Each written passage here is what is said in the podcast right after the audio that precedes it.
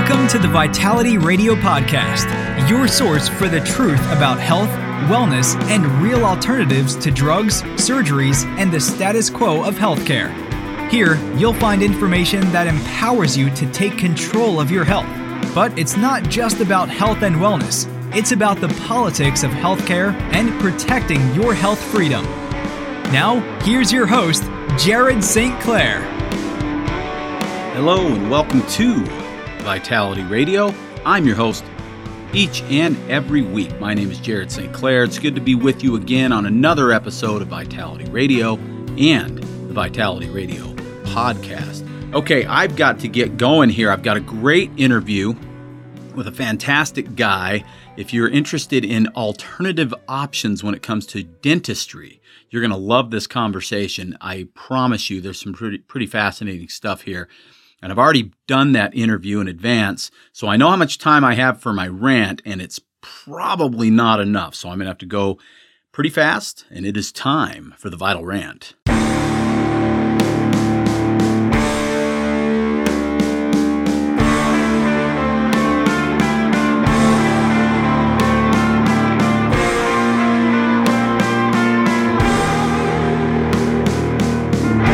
In a world full of often confusing messages about health, let Jared be your guide through the smoke screens of corporate greed, media bias, government ineptitude, and propaganda. When you see what is really happening, you'll be ranting too. It's time to expose the hidden agendas. It's time for the truth. It's time for the Vital Rant. Okay, the New York Times released an article a little bit ago, and uh, I just discovered it yesterday, and it needs to be in front of you. It needs to be in front of everybody in America. In fact, I would highly recommend that you find it, that you share it on your social media streams, that you share it with your friends and family, because this is information that we need amidst this pandemic. It's an article by Apoorva Mandavilli. I hope I said that name right. Apoorva Mandavilli. Anyway, it is in the New York Times. It's called, "Your Coronavirus Test is Positive. Maybe It Shouldn't Be." From September seventeenth was the update. It was actually written August twenty-ninth, but it was updated September seventeenth. And I'm sorry, I just found it now, that this is old information. And that makes it even more viable and more concerning that nothing's being done about this. I've known about these issues for a little bit of time now, but I didn't know the detail until I dug into this article. And I want you to understand that this is in no way an opinion piece. My rants are oftentimes loaded with opinion. I always try to make sure that uh, I have my opinion fully backed by research. But in this case, this is the opinion of four major league virologists and epidemiologists, and a fifth, a guy you may or may not have heard of, Doctor Anthony Fauci, Fa- Anthony Fauci, sorry about that, uh, and what he has to say on the topic. And the topic is a little, it's a little technical, but the article spells it out pretty well. I'm going to write, read a lot of stuff word for word because some of it needs to be that way. I'll interject uh, some ideas uh, here and there as well. Some of the nation's leading public health experts are raising a new concern in the endless debate over coronavirus testing in the United States. The standard tests are diagnosing diagnosing huge numbers of people people, sorry, who may be carrying relatively insignificant amounts of the virus. Now, right now, on average, twenty percent of the people getting tested are uh, positive across this country, according to this article. That seems high, right? Especially since they are testing a lot of asymptomatic people at this point. Most of these people are not likely to be contagious, the article continues, and identifying them may contribute to bottlenecks that prevent those who are contagious from being found in time. But researchers say the solution is not to test less or to skip testing people without symptoms, as was recently suggested by Centers for Disease Control. Now, that was, remember, two months ago that this was written.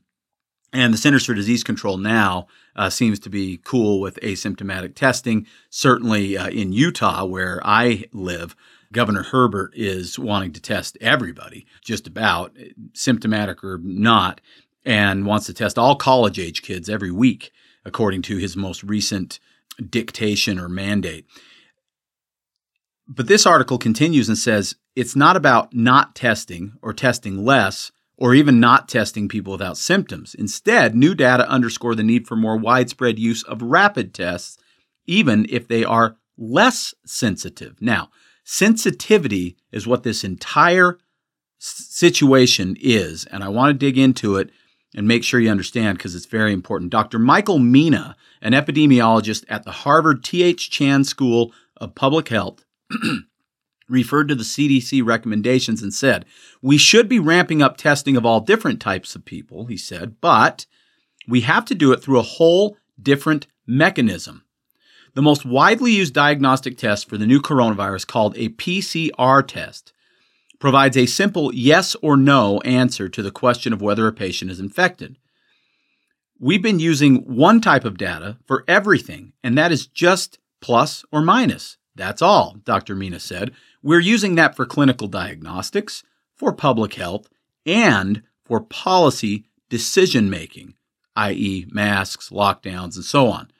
But yes, no isn't good enough, he added. It's the amount of virus that should dictate the infected patient's next steps. It's really irresponsible, I think, to forego the recognition that this is a quantitative issue, Doctor Mina said. So he's saying we need to be careful that we look at how much virus is being found to determine whether or not people that are found with the virus are infected to the point where they can be contagious or even potentially become ill. And this is important because you can literally come into contact with the coronavirus. At this point, maybe most of us are or have, without ever actually becoming infected with it. That doesn't mean that it can't be on or in your body. It just means there's not enough there to do anything. And that is very, very important. So it's a quantity issue, according to Doctor Mina. The P C R test amplifies genetic matter from the virus in cycles. The fewer cycles required, the greater the amount of virus or viral load in the sample. The greater the viral load, the more likely the patient is to be contagious. This number of amplification cycles needed to find the virus, called the cycle threshold, is never included in the results sent to doctors and coronavirus patients, although it could tell them how infectious the patients are. Now, that seems like a huge oversight to mean. That means that doctors literally have no idea, and neither do the patients for that matter, if the patient is even sick, let alone contagious. And yet that information is available. It's just not being used. In three sets of testing data that include cycle thresholds compiled by the officials in Massachusetts, New York, and Nevada, up to ninety percent of people testing positive carried barely any virus, a review by the Times found. On Thursday, the United States recorded forty-five thousand six hundred four new coronavirus cases, according to a database maintained by the Times. If the rates of contagiousness in Massachusetts and New York were to apply nationwide, and there's no reason to believe that they shouldn't, then perhaps only forty-five hundred of those people may actually need to isolate or be submitted to contact tracing. ten percent.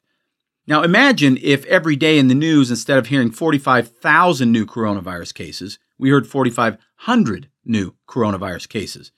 That's substantial. And what's important, I talk about the fear tactics, I talk about all this stuff all the time. But what's important from a simply diagnostic standpoint is, if we are diagnosing forty-five thousand people a day, or at least on that particular Thursday, with coronavirus, but only forty-five thousand people are actually infected to the point of potentially being ill or contagious, then we have forty thousand people that are wasting their time quarantining and everything else. And what's really important about that is that means that the forty-five hundred people are like a needle in a haystack in terms of figuring out who actually is contagious. Everybody you hear, including Governor Herbert here in Utah, is saying we need to find out who's got it so we can quarantine and prevent them from spreading it. Well, how about finding out who's actually got it, who is actually potentially contagious, and quarantining them? The amount of money being spent, the amount of time being wasted, and the amount of people flying under the radar who could actually be spreading this instead of all these people who probably are no risk at all, is staggering. And I use the word staggering, but here in a minute, you're going to hear epidemiologist after virologist after epidemiologist using very strong words as to why this is a problem. Now, one solution would be to adjust the cycle threshold used now to decide that a patient is infected. Most tests set the limit at forty, a few at forty, at thirty-seven, and some at forty-five. This means that you are positive for the coronavirus if the test process requires up to forty cycles to detect the virus. This is indeed the solution, according to me, and according to Doctor Mina, and according to many other experts. But it makes perfect sense that if we just scale back, if we just scale back the cycle threshold low enough, we can have far less cases that are insignificant and focus on only the cases that actually matter. So let's talk about this threshold for a minute. Keep in mind, too, that as I said, these are four respected virologists and epidemiologists quoted in this article that all agree the government is getting it wrong and that they're potentially making things worse, not better. Tests with thresholds so high may detect not just live virus, but also genetic fragments, leftovers from infection that pose no particular risk, like finding a hair in a room long after a person has left, according to Doctor Mina. Any test with a cycle threshold above thirty-five is too sensitive, agreed Juliet Morrison, a virologist in the University of California, Riverside. I'm shocked, she said, that people would think that forty could represent a positive. A more reasonable cutoff would be thirty to thirty-five, she added, but Doctor Mina said he would set the figure at thirty or even less. Those changes would mean that, that the amount of genetic material in a patient's sample would have to be one hundred times or even one thousand times that of the current standard for the test to return a positive result, at least one that is worth acting on. In other words, if you ramp these things high enough and get the sensitivity high enough, almost anybody could test positive. Even if they've never even had it, they've had a little bit of a fragment of the virus in their body. Eventually it will find it if you crank it up high enough.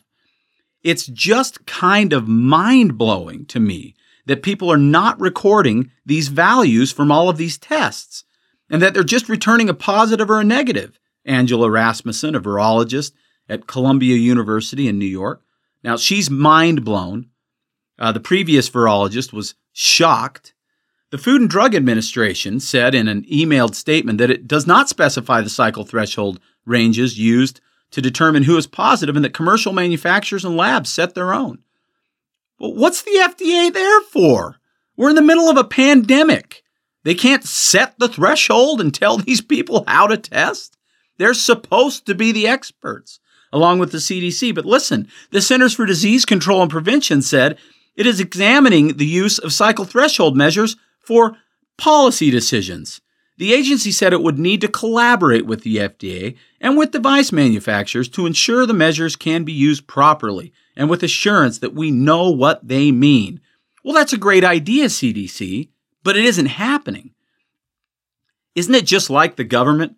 Here we are in a pandemic, and the F D A and the C D C apparently haven't made time to do lunch to come up with a simple number for a threshold for testing. What are we paying these people to do? It isn't like the C D C hasn't looked into this. The C D C's own calculations suggest that it is extremely difficult to detect any live virus in a sample above a threshold of thirty-three cycles. And yet these tests are starting at thirty-seven, going all the way up to forty-five. That is a huge problem. And yet, while they know this, they have done nothing about it. Even the god of COVID, Doctor Fauci, knows this. Listen to what he has to say about it. What is now sort of uh, evolving into a bit of a standard that if you get a cycle threshold of thirty-five or more, that the chances of it being replication competent are minuscule. Mm. So that if somebody, and you know, we do, we have patients, and it's very frustrating for the patients as well as for the physicians. Somebody comes in and they repeat their P C R, and it's like thirty-seven cycle threshold. But you never, you almost never can culture virus yeah. from a thirty-seven threshold cycle. So I think if somebody does come in with thirty-seven, thirty-eight, even thirty-six, you got to say, you know, it's just it's just dead nucleotides, period. And yet nothing. Common knowledge among the greatest experts in virology and epidemiology, and no action. And we've known this for months. Officials at some state labs said the C D C had not asked them to note threshold values or to share them with contact tracing organizations. An example, North Carolina State Lab uses the Thermo Fisher, which has a cutoff of thirty-seven cycles. That's at least seven too high, according to Doctor Mina, and too high, according to Doctor Fauci.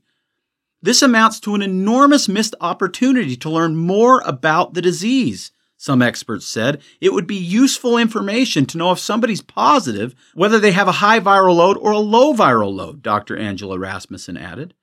Officials at the Wadsworth Center New York State Lab have access to C T values from tests they have processed and analyzed the numbers at the time's request. In July, the lab identified eight hundred seventy-two positive tests based on a threshold of forty cycles. But what if the threshold had been thirty-five? Then forty-three percent of those eight hundred seventy-two tests would no longer be positive. And what if the threshold was thirty? sixty-three percent would no longer be judged positive if it was thirty. In Massachusetts, from eighty-five to ninety percent of people who tested positive in July with a cycle threshold of forty would have been deemed negative if the threshold was thirty, according to Doctor Mina. I would say that none of those people should be contact traced, not one, he said. Other experts informed of these numbers were stunned. I'm really shocked that it could be that high. The proportion of people with high C T value results, said Doctor Ashish Jha, director of the Harvard Global Health Institute. Boy, does it really change the way we need to be thinking about testing, he said.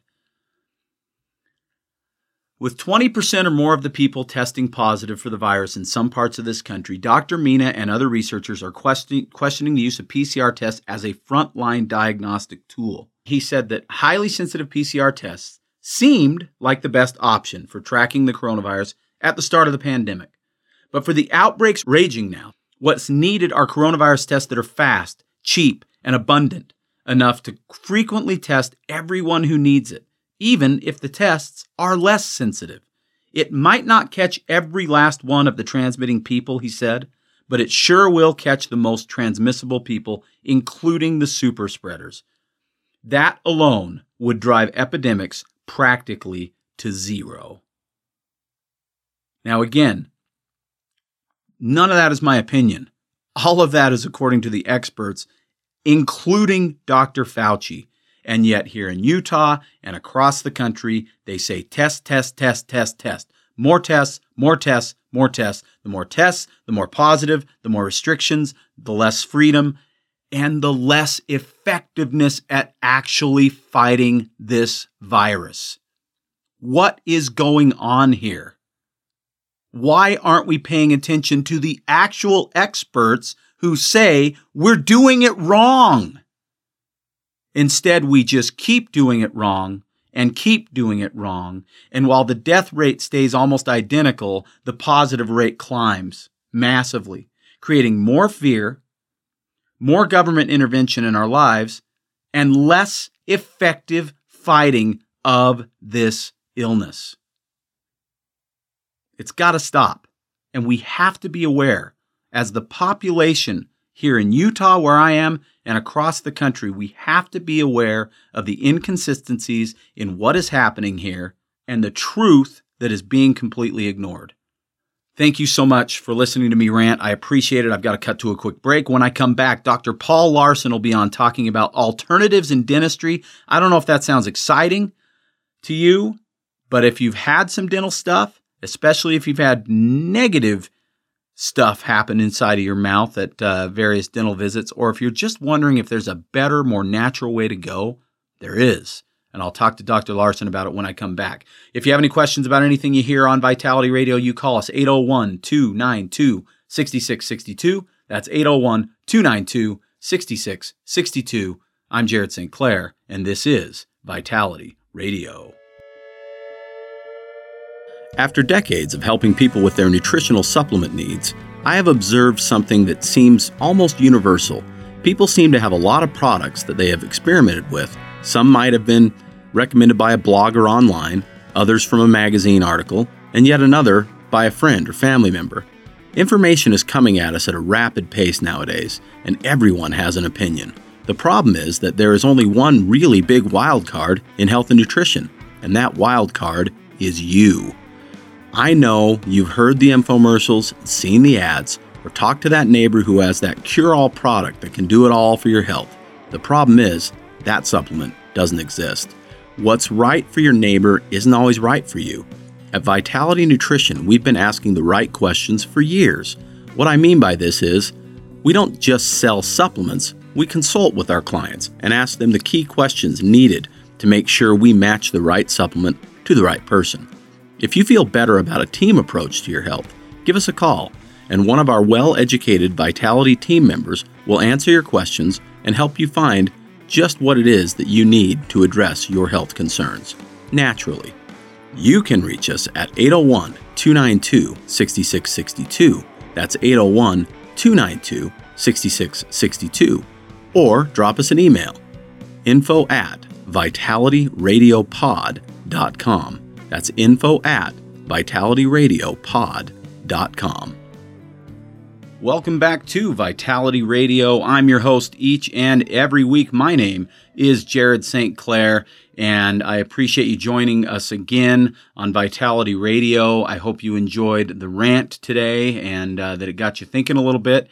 My next topic, the primary topic of today's show, is something else that I hope will get you thinking. One of the things that I really try hard to do on Vitality Radio is bring things to you that you were unaware of, uh, that can be useful for your health, uh, alternatives to things that you think there isn't an alternative for. And uh, that's the whole idea about uh, or behind today's show. Uh, before we get into my interview, though, I want to remind you that Vitality Radio is always brought to you by Vitality Nutrition in Bountiful, my family-owned store for over forty-three years now. We are thrilled to still be there, alive and kicking and doing well in uh, these crazy times that we're in, ready to serve you with all of your health questions and needs. If you have any questions about anything you hear on the show today or anything about your health at all, you give us a call at eight oh one, two nine two, six six six two. That's eight oh one, two nine two, six six six two. You can also visit vitality nutrition dot com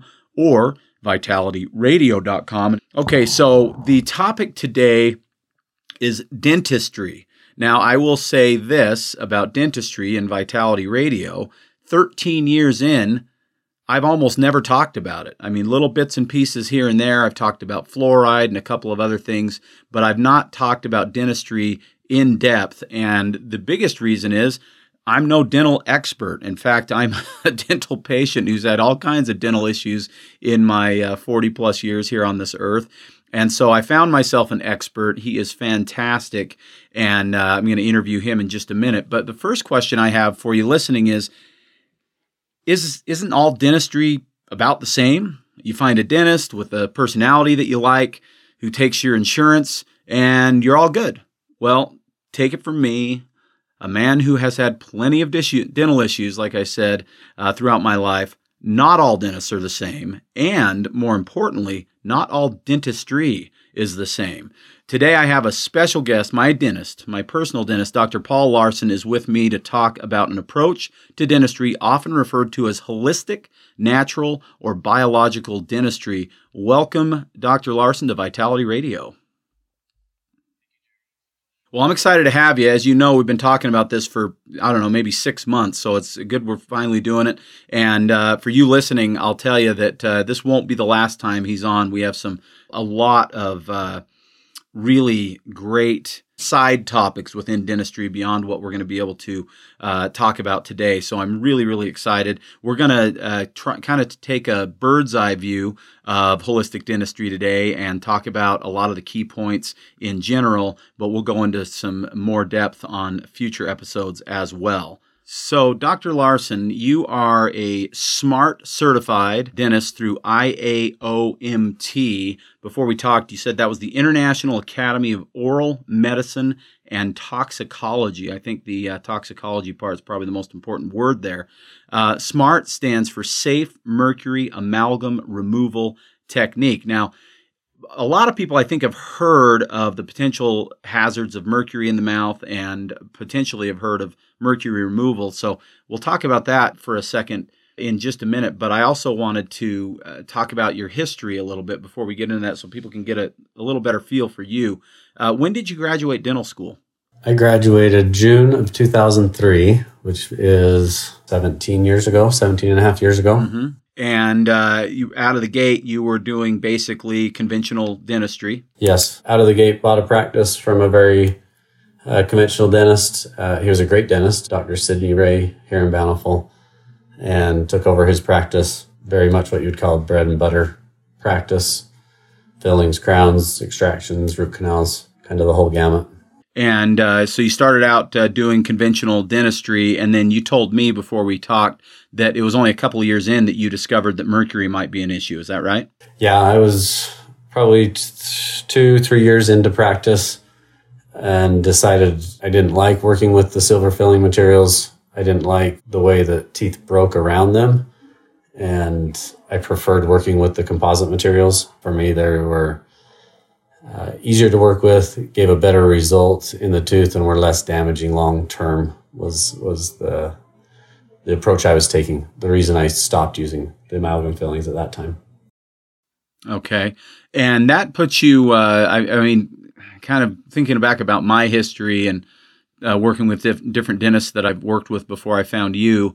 Uh, that's fairly early in. I think a lot of dentists fifteen years ago were uh, probably using more amalgam. Uh, have you noticed, uh, talking to other dentists, going to conventions and things like that, that more dentists are getting away from the amalgam fillings? More and more, yes, are getting away from them. The challenge becomes, unfortunately, for certain groups, their insurance will only pay for that, and that's all they can afford. And so there is a, still a significant percentage of of practitioners, dentists, that are still placing amalgam fillings in patients' mouths. Would you say that more than half do, if you had to guess? I would say it's really close to that, probably a little bit less. Close to that? But close to fifty percent still place amalgam fillings. Okay. All right. Uh, very interesting. So when with the amalgam, we're talking about mercury. The E P A, the Environmental Protection Agency, says there isn't a safe level of mercury. However, uh, there are a variety of places in medicine where we receive mercury, vaccination, dental amalgam, uh, and there's a few others as well. Didn't you uh, just tell me recently that the F D A even came out and said there may be issues with amalgam in the mouth? Yes. In the last week of September, September twenty-fourth, they released an issue, or uh, F D A recommendations for certain high-risk groups regarding mercury-containing amalgam, dental amalgam. And the F D A says that they had found that certain groups may be at greater risk for potential harmful health effects of mercury vapor released from the device, the device being the amalgam filling. And uh, what groups do they mention? The groups they mentioned specifically were pregnant women and their developing fetus, fetuses, women who are planning to become pregnant, nursing women and their newborns and infants, children, especially those younger than six years of age. And there's a real problem with that one because those are the kids that are on CHIP and Medicaid, and that's those are the insurance companies that only pay, pay for the amalgam fillings or the mercury fillings to be placed. So there's a there's a huge uh, discrepancy there, or a inequality maybe there for those kids. People with pre-existing neurological disease such as multiple sclerosis, sclerosis, Alzheimer's disease, and Parkinson's disease, people with impaired kidney function, and people with known heightened sensitivity or allergy to mercury or the other components in the dental amalgam. Hmm. That's an interesting last statement. Uh, known hypersensitivity to, to mercury or, or uh, allergen to mercury. I don't think that there's a single soul on this earth that doesn't have a sensitivity to mercury. Um, whether it's known or not might be a different story, but I think that probably uh, mm-hmm. classifies all of us in that group, in, in my view. Yeah.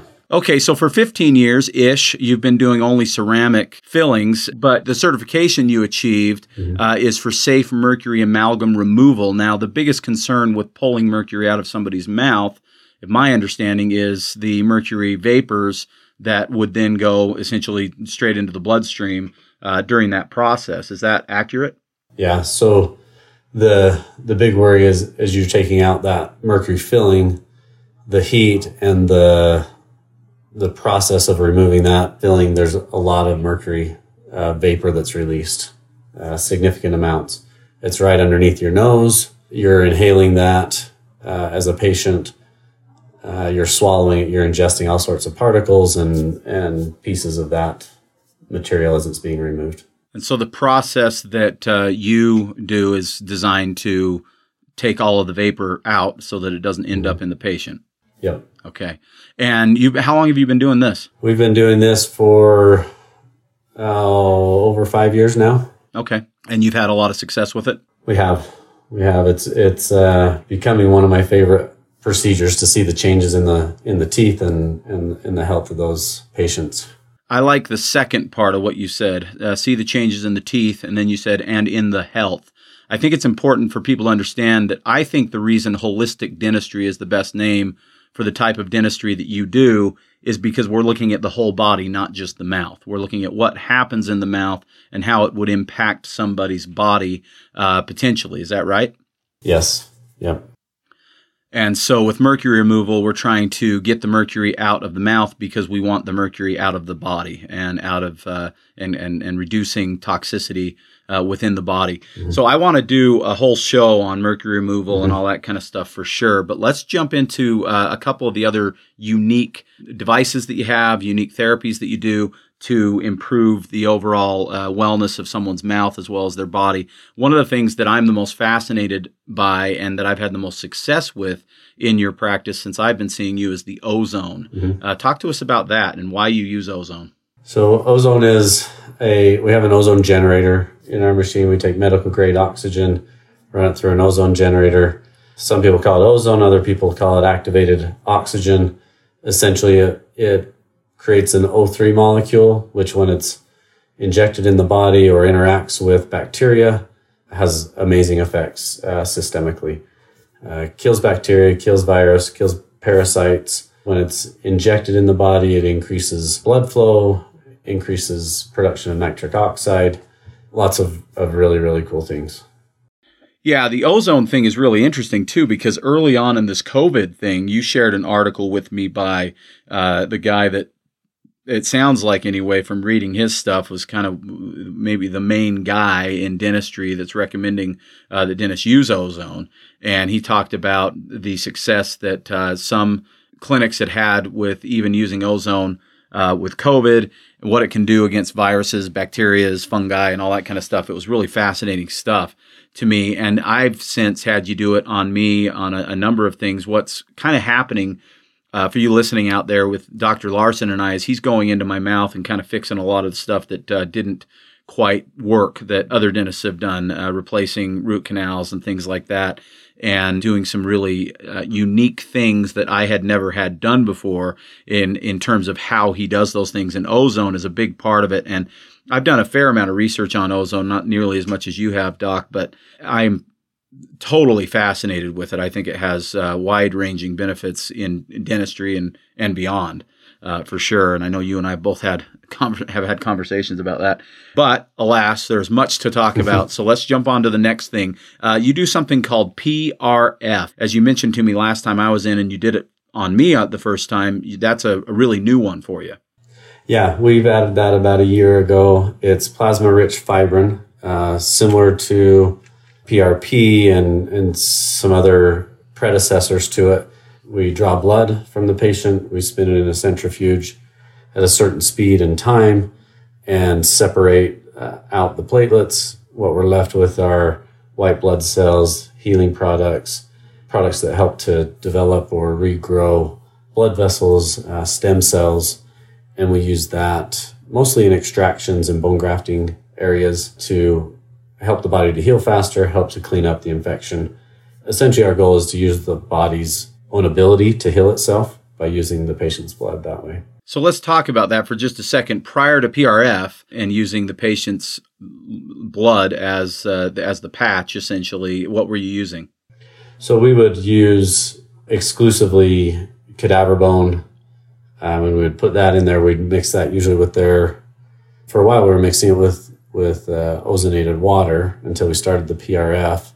Before that, we would just mix it with some of the patient's blood out of the out of the socket, uh, place that into the, the grafting site or the extraction site, and then we would use a an artificial membrane, a similar to Gore-Tex type of a membrane, and suture that into place to hold the bone graft into in the socket while it was healing. And I've, interestingly enough, had uh, both of those techniques done because I came and saw you prior to you getting P R F, mm-hmm. and now since I've had you do an extraction with the P R F, and it's it's really fascinating stuff. You, I, I'm, you know, clearly more inquisitive than probably some of your patients, but uh, you know, I asked a lot of questions, and you showed me what you were doing, and it was mm-hmm. it's fascinating, very very cool, and and I think it's important. You you nailed it right on the head, in my view, that uh, the approach you're taking now is the approach that the body would normally use to repair itself anyway. Everybody knows that when you, you know, cut your finger or burn your finger, the body immediately goes to work to fix that issue and uh, heal it up. And the the body's tissues are designed to be self-healing to a large degree.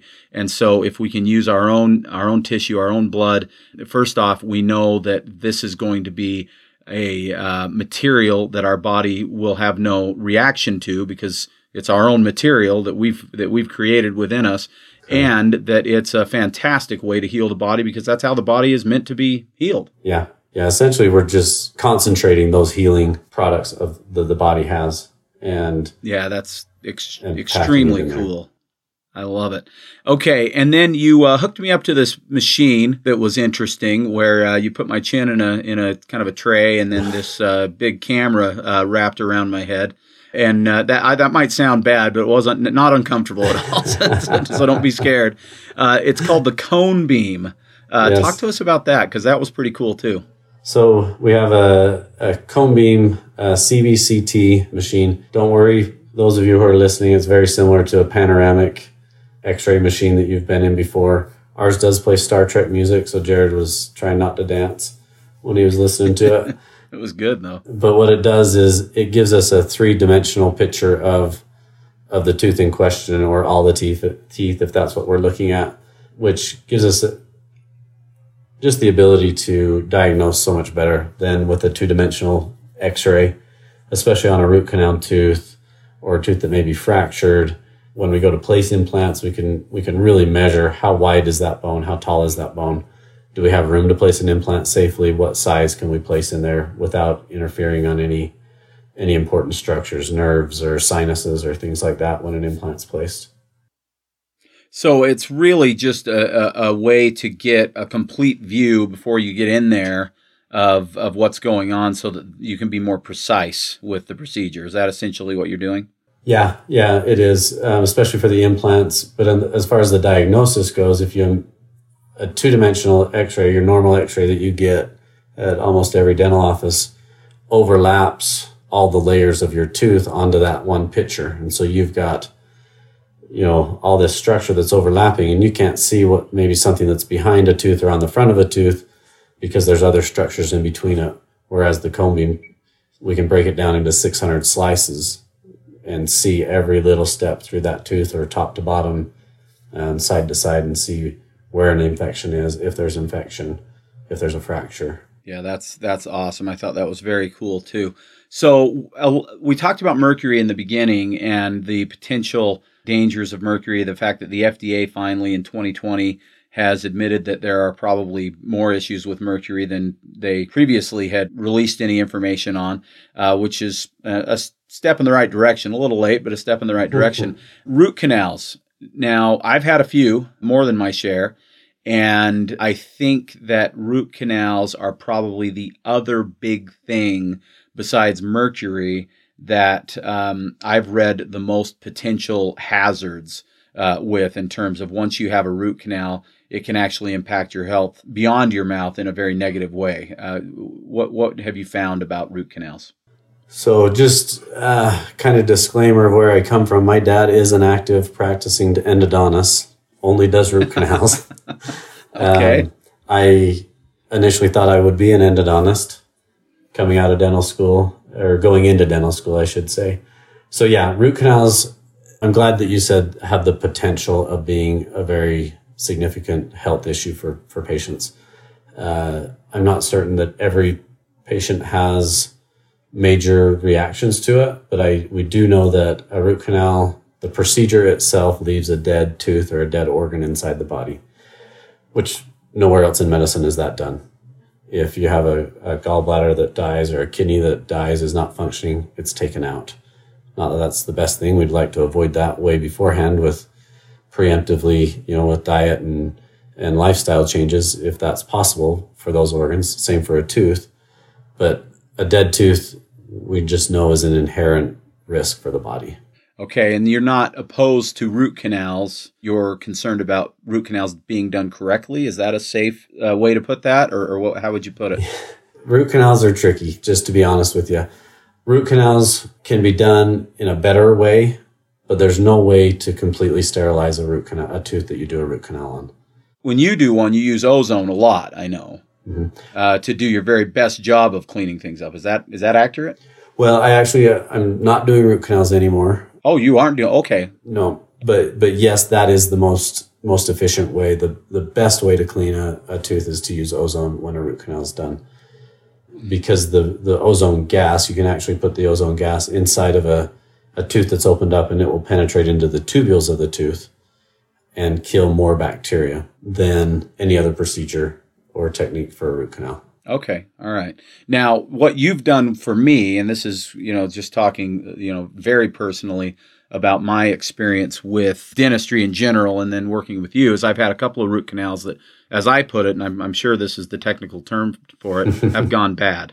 Yeah. Uh, where there's been infection that's crept in underneath the crown, or a variety of other issues that, that have happened. And you've worked on three of those in my mouth now. So just really quickly, kind of walk us through the process of what you did in my mouth to clean up a root canal that had gone south.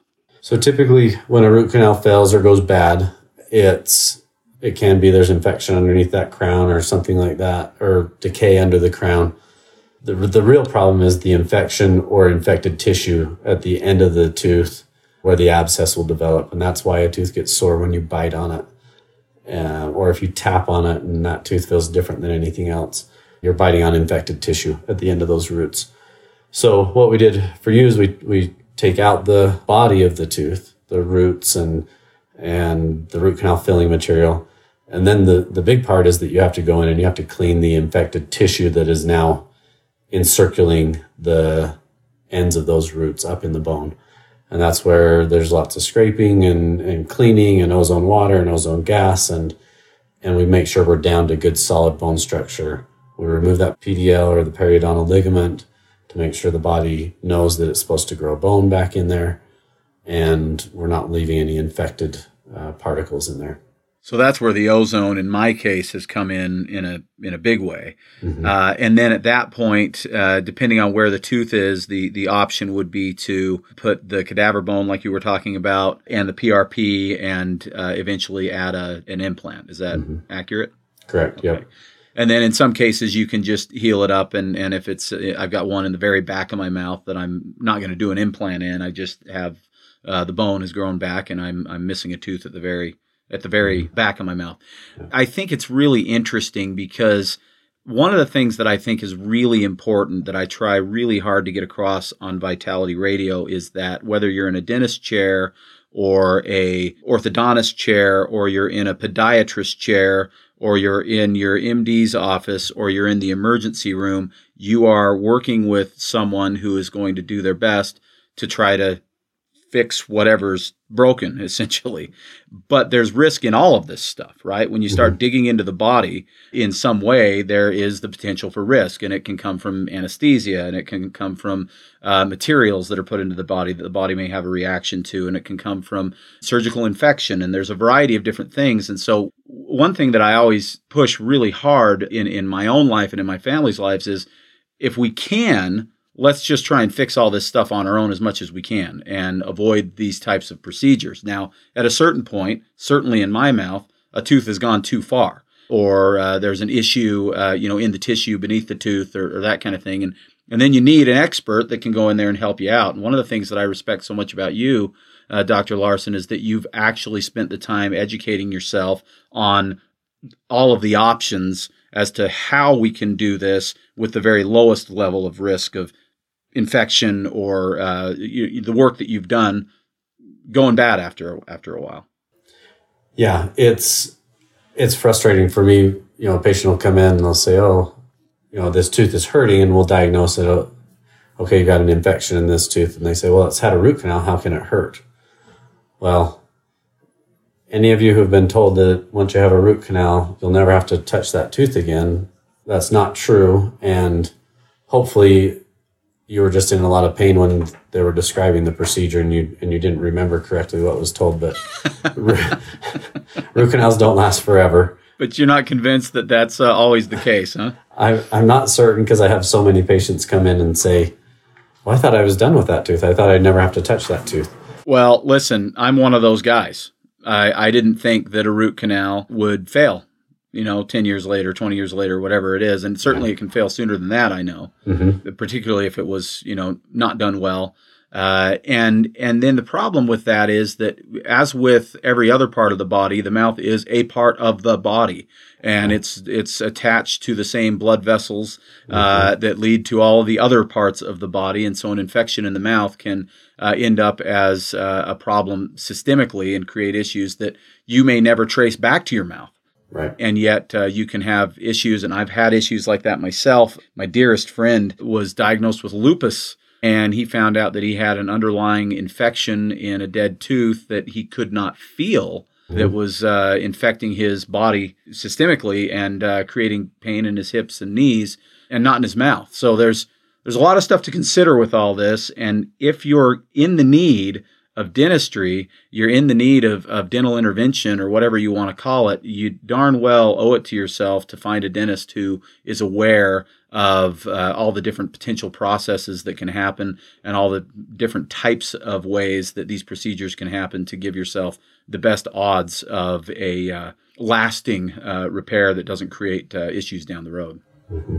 All right, so now uh, we've pretty much covered everything except for one thing that you mentioned you wanted to talk about that I didn't even know you really did anything with, that uh, was pretty fascinating to me, and I'm, I'm excited to hear more, is sleep apnea. Now, that does end up being uh, kind of in the dentist chair kind of a thing uh, in many cases, with mouthpieces that are made for people and that kind of thing. Talk to us about sleep apnea and how people may be treating it now, what the issues are, and uh, what you do. Yeah, so sleep apnea is, I mean, we all know it, you're stopping breathing for a certain amount of time, a certain number of times every hour. The interesting thing with sleep apnea is, is currently there's two ways to treat it, or uh, conventionally, we'll say. There's a C PAP, or you can get what we call a mandibular advancing appliance, which is an oral appliance which moves your mandible and tongue essentially forward, which opens your airway so you breathe better. It's easier. Your your tongue doesn't drop back. Your soft palate doesn't collapse as much. Less snoring and less apnea episodes. The interesting thing that they, they found, and research, research has shown, that if you have a certain, maybe you have mild or moderate sleep apnea today, and you're treated with a C PAP for the next five years, you're going to definitely have moderate, possibly severe sleep apnea in five years. The C PAP does not treat the cause of it. It treats the symptoms. Yes, you're while you're wearing it, you're not stopping breathing, but but the condition is progressing continually. So some new new therapies and treatments that, that we've been studying and learning about over the maybe the last year, almost year and a half now, are appliances that help to regrow the airway. And they're showing really, really exciting Uh, five-year studies with patients that they've regrown airways with these appliances, and five years later, the patient still does not have sleep apnea when they're sleeping without an appliance or without a C PAP. So overcoming the, that. Yeah, I want to uh, chime in here because I think it's really important. Uh, you just said something really powerful, uh, I think, and that is that someone might actually be able to not have sleep apnea. Now, my understanding about patients with sleep apnea is that about the only thing that gives them any hope of not having it in the future is weight loss in many cases. They'll tell you, well, if you lose thirty pounds or fifty pounds or whatever, the apnea may, may go away. Short of that, and especially with people who weight isn't a factor in the apnea, I think people are just essentially told this is how you are and this is how you'll be, and we're going to take care of the symptoms with the C PAP. Is that essentially what you've seen? Up till I've started learning about this system, it's called uh, Vivos, V I V O S. I mean, sleep apnea is, is an interesting thing. It's been evolving over the last, what, ten or fifteen years. It used to be, it was the overweight person that had sleep apnea. You know, one of our measurements or guides to uh, screen patients was how wide was their neck. Anymore, that's all out the window because of the size of patients' airways from orthodontics when they were kids. Did they have teeth extracted as part of their orthodontic treatment, which then shrinks their airway because they took out teeth and pulled things back together to make your smile look nice. But in the meantime, they've collapsed your airway by doing that. So there's a lot of evolutionary and just anthropological changes that have occurred over the last decades that everybody's airway is kind of shrinking. And so this is a way to to look at regrowing that. That's really, really interesting. So that's a separate therapy that you do uh, specific to people who've been diagnosed with sleep apnea mm-hmm. to give them an option outside of the traditional C PAP. Correct. Yep. Usually takes eighteen months to two years of treat of active treatment. To me, that sounds like a heck of a, a, a fair trade-off. Uh, eighteen years or eighteen months, sorry, mm-hmm. two years of treatment in exchange for a lifetime of being able to breathe at night without a machine. I, I've never, I don't have apnea, and I've never been on a C PAP machine, but I've seen C PAP machines. Uh, I've actually roomed with a couple of people uh, at trade shows that, that use one. It seems like a, an absolutely horrible way to try and sleep for the rest of your life, mm-hmm. uh, especially if it's making the condition worse. Yeah, well, it's it's it's not treating the condition; it's treating the symptom, which conventional medicine, right, which of course is is normal, is what medicine does. Yeah, exactly. Well, that is awesome. You've given us a ton to think about. We're running up against our timeline, but we did get all the topics in in at least uh, some uh, some level of uh, detail. But I definitely want to talk more about these things in the future with you, Doctor Larson. I'd love to have you on again soon to talk about mercury and ozone and a variety of other things in more depth. In the meantime, will you please let uh, those listening know how to reach you and your office? So our office is located here in Bountiful, close to Vitality. I've been a customer at Vitality before Jared came to see us, so we appreciate them and all they do for our family with their knowledge and, and support there. We're located at three ninety-five East. That's our old address, sorry. four fifteen Medical Drive. Uh, Suite D two oh one in Bountiful. Our office phone number is eight oh one, two nine five, eight eight eight one. Website is larson family dental dot com. And our email is larson family dental at gmail dot com. Okay, and so uh, the phone number, uh, just two more times for the people mm-hmm. that uh, are uh, listening on the radio. eight oh one, two nine five, eight eight eight one. eight oh one, two nine five, eight eight eight one. Awesome. Hey, Doctor Larson, thank you so much for your time. Thank you for the good things you've done in my mouth. I will be honest and tell you that I don't enjoy coming to see you uh, as a general rule. I don't take that personally. But I will also, but I will also say that uh, as dental experiences have gone, uh, and this is, if you weren't standing here, I tell people this all the time, it's the most pleasant dental chair I've ever spent time in. And uh, I, I always feel confident that when I leave, uh, the best work has been done on my mouth that is possible. So thank you so much for the excellent work you do and for bringing this information to my listening audience. And again, we'll have you again on soon.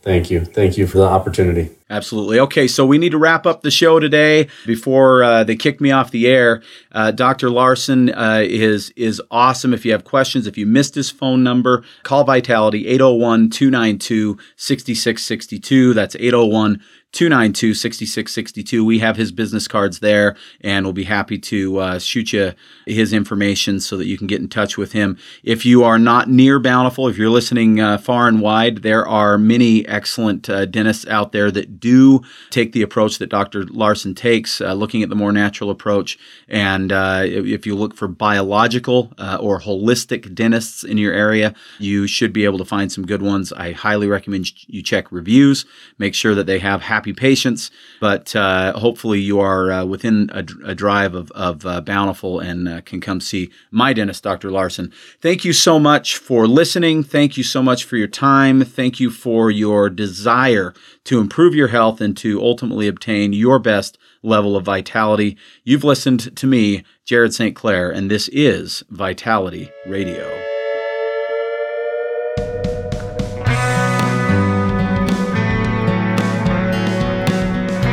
Been listening to the Vitality Radio podcast. Enjoy your week. In the meantime, Jared will be feverishly searching for the latest nutrition info to educate you on and wading into mounds of propaganda to help steer you through it. Vitality Radio is researched and written by Jared Saint Clair, produced by Elizabeth Joy Wyndham, with very limited help from Jared. Our awesome music is by Brian Bob Young. Support Vitality Radio by subscribing and giving us a five-star review on Apple Podcasts, YouTube, or your favorite podcast source. Don't forget to follow us at Vitality Radio on Instagram, Twitter, and Facebook. Please let us know your thoughts about this episode by using the hashtag Vitality Radio Podcast. And if you like what you hear, go tell somebody with a share, a screenshot, or an airdrop. Thank you. Hello, everyone. I hope you enjoyed this week's episode of Vitality Radio. Just a reminder that this podcast is for educational purposes only. This podcast has not been evaluated by the F D A. This podcast is provided with the understanding that the information shared is not intended to diagnose, treat, cure, or prevent any disease. This podcast is not a substitute for professional care by a medical professional. Thank you.